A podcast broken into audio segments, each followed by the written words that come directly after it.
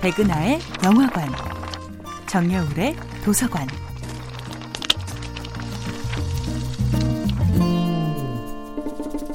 안녕하세요.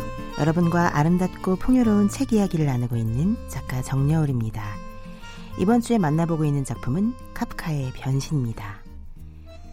그레고르는 자신의 안위보다 자신의 출근을 더 걱정하는 가족들의 모습을 보면서도 슬퍼하지 않습니다. 그레고르는 이렇게 생각합니다. 오늘은 비록 출근을 못했지만 내일은 출근할 수 있을 거야. 벌레가 되어버려서 무섭고 걱정스럽기보다는 해고될까봐, 가족을 부양하지 못하게 될까봐 걱정하는 그레고르 잠자. 그만큼 그는 심각한 일중독입니다. 뿐만 아니라 가족에 대한 그의 부담 또한 일종의 감정적 중독입니다. 저 사람은 내가 없으면 안 될 거야 라는 생각 때문에 자신의 모든 것을 그 사람에게 희생하는 사람들은 결국 처참하게 버려지곤 합니다. 그레고르가 더 이상 가장의 역할을 하지 못하게 되자 가족들은 처음에는 충격을 받지만 점점 그 상황에 익숙해지게 됩니다. 그레고르는 내가 돈을 벌지 않으면 가족들은 결코 버텨내지 못할 거야 라는 생각 때문에 자신의 인생 자체를 잃어버렸습니다.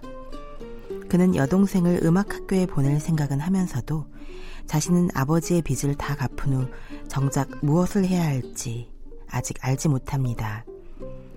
중독이 너무 심각할 때는 중독 자체가 뿌리 깊은 정체성이 되어버리기도 합니다.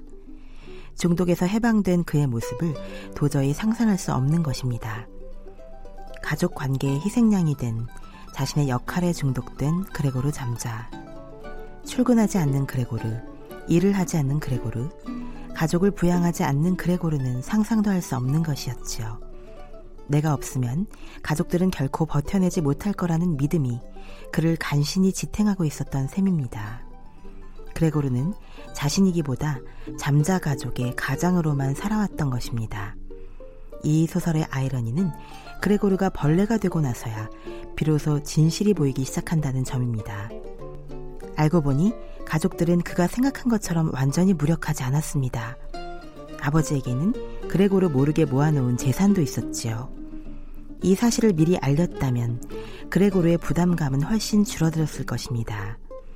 아들에게 생계를 모두 떠맡기고 다른 가족은 전부 아무 일도 하지 않고 있다는 사실을 정작 당사자인 그레고르는 몰랐던 것입니다. 정여울의 도서관이었습니다.